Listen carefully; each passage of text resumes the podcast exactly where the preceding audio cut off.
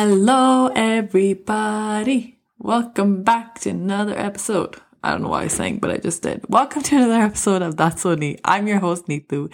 And today, in honor of it being Halloween this weekend, we are doing a spooky podcast episode. So I will be reading out some scary stories straight out of India. Cause you know, some scary shit happens there um, and to kind of bring those stories to you. So without further ado, let's jump into it.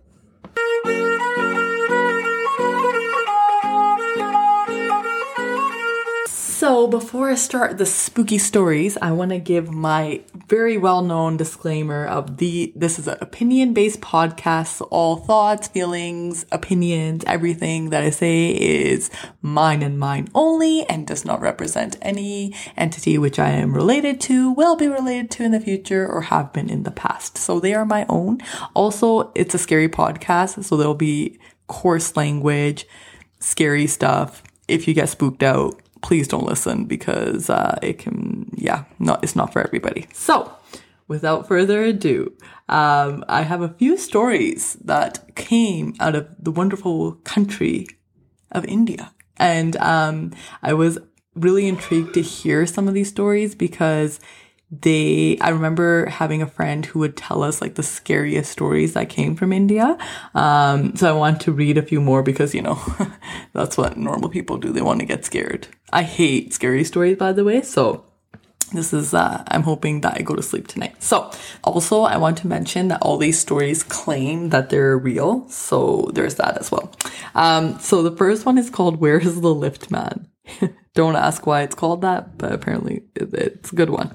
Um, in the Indiabulls Finance Center building in the in Mumbai back in 2015, DNA and Hindustan Times had their offices in the same tower, 11th and 9th floor, respectively. Often, photographers would come would cover parties late at night and return to the office to download the photos. They'd say that they'd sense spirits in the elevator, and it would randomly stop on the 10th and 12th floor.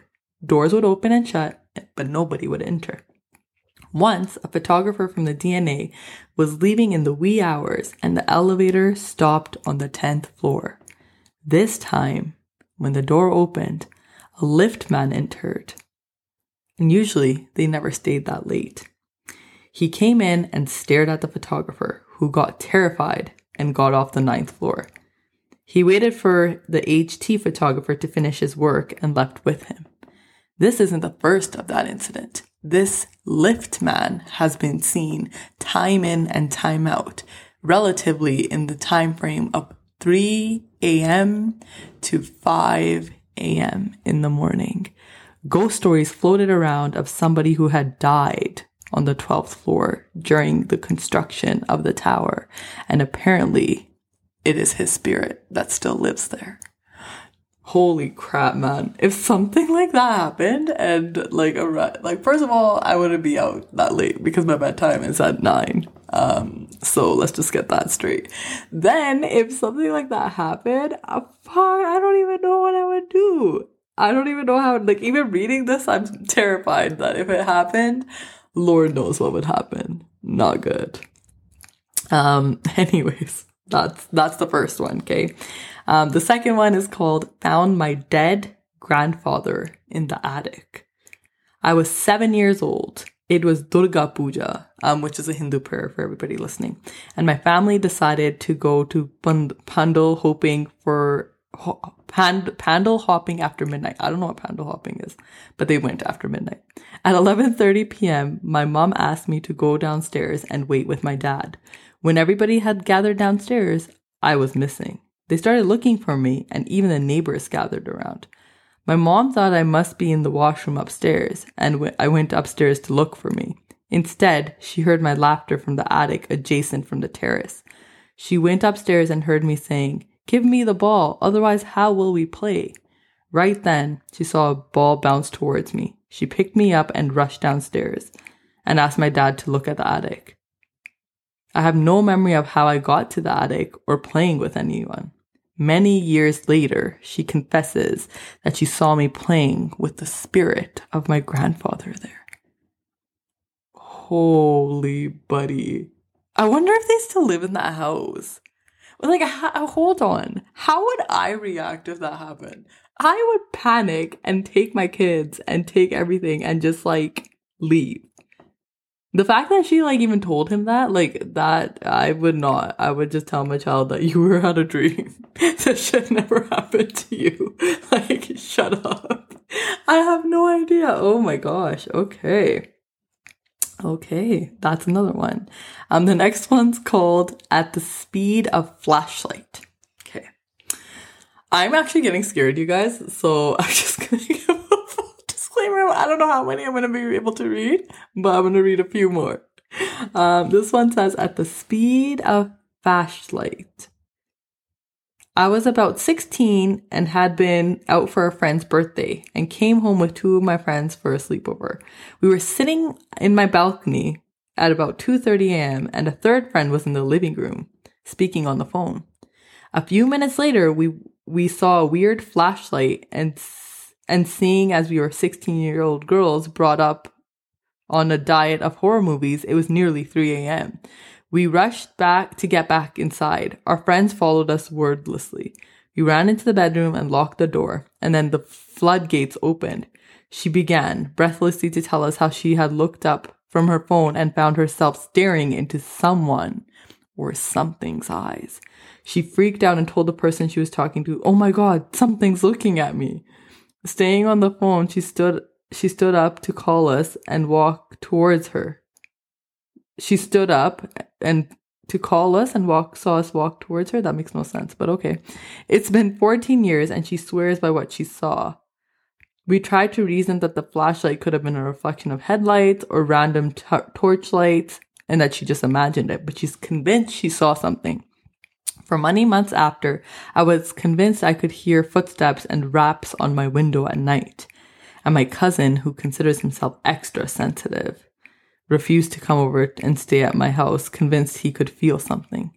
Weirdly, this was around the same time a next door neighbor had passed away after a long illness. Eventually, the sounds and feelings disappeared, or perhaps my fear died. We will never know.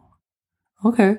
I feel like some of these, like as I'm reading them though, I'm like, is this actually true or did this actually happen? Or are you guys just um getting your two minutes of fame? I have no idea. This one is called Never Give Lifts to Never Give Lifts to Strangers. oh, I think I know this one. Okay, this one. Okay, full disclosure.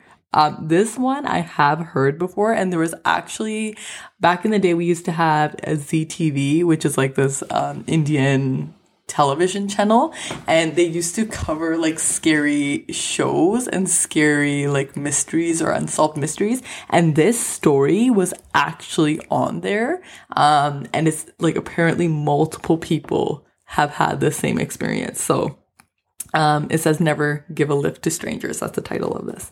I live in Dehradun near National Institute of Visually Handicapped. The area is known for particular supernatural incident. I grew up hearing that at night a woman, and rarely a man, would ask for a lift, usually from people driving a two wheeler or a scooter. What people would do is when they would give her a lift, they would travel, and when people gave them lifts and traveled towards a main junction as they would halt at the traffic signal, they'd realize that the lady behind them had disappeared. Eventually, people start, stopped giving lifts on that route. Strangely, the number of freak road accidents went up around that time. Collisions, brake failures, and so on. In 2009, finally people decided to build a temple. It's called Goddess Kali on that road to shoo away the spirits. So this person didn't go into it, but I remember details from the story or from the the show that I watched. So what it is, it's like this long road that's kind of like an abandoned highway. And I remember from the show they were saying that there's like a, a beautiful girl, like she's gorgeous, and she's on the side of the road, and it's like the middle of the night, and she's asking for a ride in the car. Um, and so these men pull over, and she sits in the back, and she tells them the address that she wants to go to, and she's always in a white sari is what they say. Um, and so she's standing there and it's usually really late in the night. And so she'll be in the, like the back of the car and all of a sudden they'll be driving and they'll like see a flash on like um on their side mirror and like she would like the girl would be like in their mirror as they're driving and then they look back and she's behind them all of a sudden and so then they keep driving and they're like what the hell's happening and then all of a sudden she's sitting in the car like in the passenger seat. Like she keeps moving around and these people freak out. So basically what ends up happening is they lose control of their car and they hit into a tree or they get into like this fatal accident. And all these accidents happen around the same time, anywhere from 3 a.m. to 4 a.m. in the morning. And so, um, and it was mostly young men who were actually dying in these car accidents. And they're saying that it's because the spirit appears to them and they end up getting into accident. And the people who have made it out alive apparently also share that same story of like, we almost got into a car accident here and this is what we saw. So yeah, that one is terrifying to me. I will never go on that road ever, ever, ever in my life. So, the last story that I'm going to share for today is the sweet scented goodbye. Um, my grandmother suffered a major stroke in 2012, resulting in hospice in her home. One night, I was sitting at home in my office, catching up on some work, and then all of a sudden, the room filled with the scent of perfume. I'm not talking about a faint smell. I'm saying it was very distinct and strong throughout the entire room. I stopped everything I was doing and said out loud, Something is wrong that is Graham. I had not spoken to my family that day, but felt an urge or need to send a text to my uncle who was staying with her. This was at 11, 12, 11.20 p.m. I got a response right away saying, might want to come say goodbye. Not okay. I quickly rushed over. Without saying anything, I walked straight to my grandmother and kissed her on the forehead, saying I love her. She was still warm, but no longer breathing. I told my uncle that I was there because grandma had brought me there. I asked when she passed, and he replied saying five minute, five minutes before I sent my text. This puts the perfume in my office at the nearly exact same moment she died. Wowzers. Yeah. Mm-mm. Not into any of these, you guys. If any of this happened to me, I don't even know. I don't even know. Actually, you know what? Now that I think about it, there was one story, and I guess maybe I'll add this one personal story as a kid that um, I often, like, it could have been anything, but it's something that I had experienced with my sister and my cousin. And so we would always often go to her house, to my cousin's house and hang out there. I'm very close with all my cousins. Um, and we always used to hang out together. So anyways, we went to her house and, uh, they lived in the northeast part of the city. And so we were hanging out and um, downstairs in their basement, they had like a whole bunch of VCRs and they were recording something on a TV. And so their computer was also down there. And back in the day, MSN was really big. And uh, I didn't have an account, but my cousin did. And so we were sitting there on the computer and all of a sudden, like, we had the light of the living room um, in the basement off and the light started flickering and we were like what the hell why did that happen didn't think anything of it. We continued talking to whoever we were talking to on MSN. And so then all of a sudden we heard like a clapping noise. And I looked at my cousin, she looked at me and she's like, no, no, it's nothing. It's probably just the furnace because the furnace was really loud. And then about like five minutes after that, all of a sudden, so the VCR is like in order to eject them, you would have to press the eject on the VCR, um, to individually get the VCR cassette to come out. So all of a sudden, every single VCR ejected at the same time without anybody pressing the button. Her and I looked at each other. We got so scared. We ran upstairs and did not go down to the basement for like the rest of the day. And the other thing is at that house, we were watching a scary movie and like the apples started like rolling off of the table and the apples were in a bowl in the middle of the kitchen table and they started rolling off.